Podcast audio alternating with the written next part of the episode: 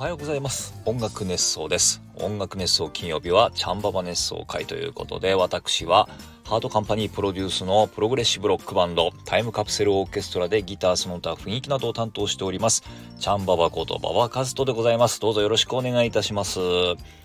い、音楽熱想はハートカンパニーの制作でお届けしております。ハートカンパニーは音楽のプロデュース会社です。楽曲制作、コンテンツ制作などをしております。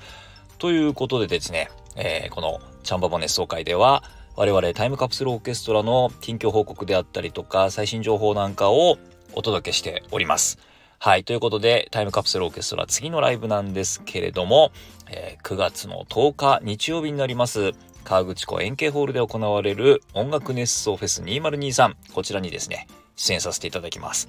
はい。えー、昨年の音楽熱奏フェスでも、えー、アコースティックライブを行いましたけれども、今回もですね、アコースティックライブ、ね、えー、セカンドアコースティックコンサートトリップということで、旅がテーマになるんでしょうか。ね、うん。あの、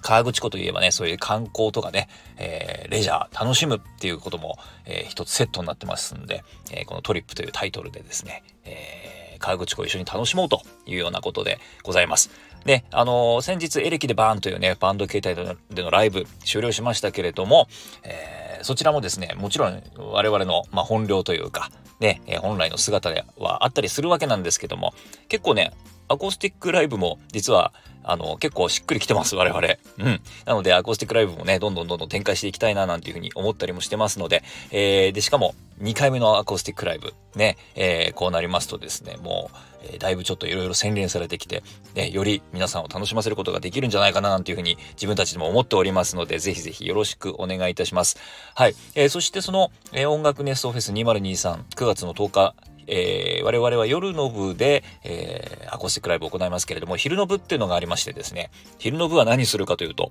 トークライブでございます。この音楽熱奏というね、番組の、えー、タイトルが冠になってるフェスですから、このトークライブっていうのも欠かせませんよ。はい。ということで、そのトークライブにも私出演します。えー、そこでは、おそらく、この、えー、音楽熱奏、えー、なんですか、チャンババ熱奏会、ね、生チャンババ熱奏が聞けるのかな？うん、えー、だったりとか、えー、その他音楽熱奏のね、パーソナリティが全員集合、集合というか全員ね、出演します。はい。えー、そして音楽熱奏フェスに出演するメンバーもですね、えー、みんな登壇してしまえということで、えー、盛りだくさんの内容になっておりますので、ぜひそちらのトークライブもね、よろしくお願いいたします。はい。えー、この二つともね、えー、我々のライブ、それからトークライブ、こちらもですね、えチケットもうすでに発売しております。えー、ハートカンパニーの公式サイトの方から音楽熱奏フェス2023のページができてますので、そちらからですね、チケットペイのサイトに飛べるようになっておりますので、ぜひぜひお早めにチケットを買い求めいただければなというふうに思っております。ね、えー、河口湖でお会いできたら嬉しいですね、ということでございます。はい。ということでですね、えー、今回、今日はね、何を話そうかなと思ってるんですけれども、えーえー、私ですね、ミツバチを実は飼ってまして、あの、日本ミツバチというね、えー、ミツバチなんですけれども、まあ、あの、ミツバチを飼ってですね、あの、一生懸命こう、ミツバチたちが集めた蜂蜜をですね、あわよくば、ちょっといただこうなんていう、まあ、そんな目論見でやってるんですけれども、はい。えー、ということでね、昨年はね、実はね、失敗してしまったんですよ。はい。で、今年ね、また新たな群れを迎え入れまして、あの、私がちょっと開拓をしている、ね、アウトドアフィールド、えー、茨城県某所にあります、えー、チャンババ村というところでですね、飼育をしてるんですけれども、はい、今年はね、あの、おかげさまで順調でして、というわけでですね、えー、今回はこの、えー、ミツバチネスト2023ね、えー、今年のミツバチネストをちょっとお話ししようかななんていうふうに思っております。はい。ということで、えー、ミツバチはね、今回ね、ちょっと順調に進んでいるんですけれども、あの、ま、いろいろですね、あの、まあ、飼育するといっても、そんな別に世話することはね、ほとんどないんです。はい、ないんですけれども、あの、やっぱりね、天敵がいるわけですよ、ミツバチには。ね、そのミツバチの天敵からそのミツバチを守ってあげたりしなきゃいけないんですけれども、えー、そんな天敵の話をね、今日ちょっとしようかなと思ってます。これもうミツバチ話はですね、結構いろんな話がたくさんありまして、えー、ちょっとね、えー、もう1回2回では収まりきる内容ではないので、えちょっと小出しにしていこうかなというふうに思っております。今回はね、えミツバチの天敵についてちょっとお話ししていこうかなと思います。はい。ね、大きい順に行きますと、やっぱり天敵はね、クマですよ。うん。あの、熊は蜂蜜好きなんですね。なんでこう巣を壊してですね、蜂蜜を持ってっちゃうなんていうことをしますけども、そんなことされるともう蜜蜂全滅してしまいますんで、えー、この熊っていうのはやっぱり天敵なんですが、チャンババ村の近辺にはですね、熊はいないので、ここは一安心なんですけれども、やっぱりね、えー、一番脅威は、えー、スズメバチですね。うん、これはもうね、チャンバ村にもこう、しょっちゅうね、スズメバチ飛んできますんで、えー、スズメバチがですね、来て、まあ何をするかっていうと、やっぱりね、巣の中にいる幼虫なんかをね、こう、持ってっちゃうわけですよ。ね、餌にするために。ね、で、それからもちろん成虫なんかもね、あの歯が立たないですから、ね、肉団子にされちゃったりして、もうね、あのとにかくね、スズメバチは厄介ですね。うん。で、あの、まあ、スズメバチのね、種類によっては、あの、いわゆるこう単独で攻撃しに来て、あの、本当に成虫をね、一匹さらっていって、みたいな種類なんかもいたりするんで、そこら辺はね、そんなに脅威ではないんですけれども、一番はね、やっぱりオオスズメバチ。ね、オオスズメバチはね、これもう、あの、一匹で、えー、来てですね、で、それから仲間を呼んできて、で、こう、巣を占領してしまうんですね。はい。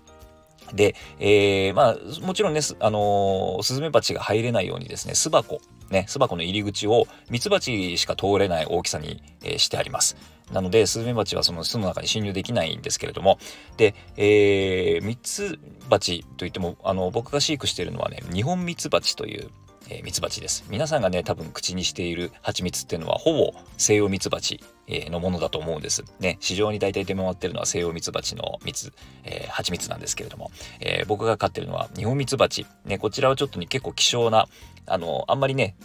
量も取れないですし、えー、市場にはほとんど出回ってないです。えー、というね、えー、蜂蜜を取ろうと思ってるんですけれども、えー、その日本ミツバチの場合は、えー、その、オオスズメバチが来ると、えー、これ、放球といってですね、あの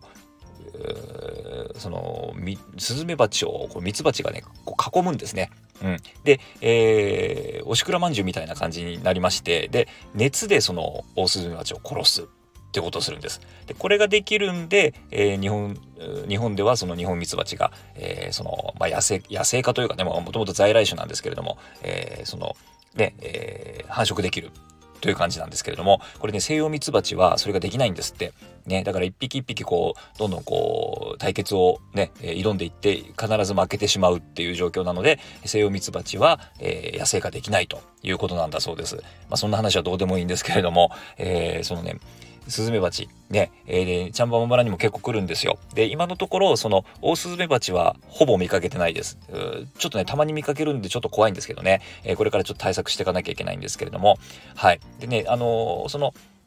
ちょっとちっちゃいスズメバチ、黄色スズメバチとかね、えー、そんなスズメ種類のスズメバチがいるんですけども、これはですね、もう別に、あのー、普通にね、網でこうパッと取ってですね、えー、もう潰してしまうみたいな感じです。うん、あの、基本的にその群れでわーっと押しかけたりはしないんで、そんな感じで対処できるんですけども、スズメバチが来るとですね、きっとこう群れで襲いに来るんじゃないかなと思うんで、それ対策しなきゃいけないんですけどもね、あのー、今んとこね、考えているのは、えー、ネズミ捕りの粘着シートってに1匹ね、あの、オオスズメバチつけると、そのオスズメバチってね、仲間を呼ぶんですって。なので、その粘着シートについた スズメバチが仲間を呼んで、その粘着シートにどんどんこう、スズメバチがついていくっていうね、えー、そんなね、対処法が実はあるんですよ。これがね、ちょっと、あの、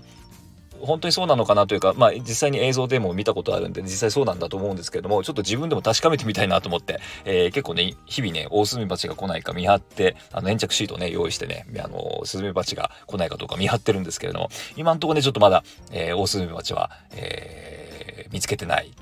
はい。ということでですね、オオスズメバチが見つかったらですね、ぜひそれちょっとやってみたいなというふうに思ってますけども、はい。ね、オオスズメバチを退治しないとということで、はい。そしてですね、えまあ、スズメバチももちろん脅威なんですけれども、あの、ダニがいるんですよ。あの、ミツバチに寄生するダニがいましてですね、これがちょっと厄介でして、あのまあ、いろんなダニがいるんですけども、その中でも、あの特に厄介というか、特にね、あの、もう、う感染すると非常に、あの、厄介なやつがいまして、これ名前をですね、えー、ダニがですね、アカリンダニっていうダニなんです。赤リンダニってなんかちょっと可愛らしい名前なんですけどね、えー、これがですね、厄介でして、あのー、こう、ミツバチのね、えー、外につくんじゃなくて、こう、中にね、卵を産んだりして寄生していくんですって。で、これがその、いわゆるなんかこう、中に、えー、こうね、あの、いわゆるこう軌道っていうんですか、息を吸うところにね、えー、そういう風に寄生していって、えー、呼吸ができなくなって死んでしまったりとか、えー、羽の形がね、ちょっと変わってしまったりして飛べなくなって死んでしまったりとか、っていうことがあるんですね。これはね、もうちょっと、えー、なかなか、まあ、防ぐというかね、予防策みたいなのもあるんですけどもね、えー、なかなかね、ちょっとこう、もう一匹かかるともどんどんどんどん広まっていって巣が全滅してしまうみたいなこともあるんだそうです。というわけでね、そういう、まあ、ダニの被害とかね、まあ、病気なんかももちろんあったりするんですけども、っていう形でですね、まあ、天敵がね、結構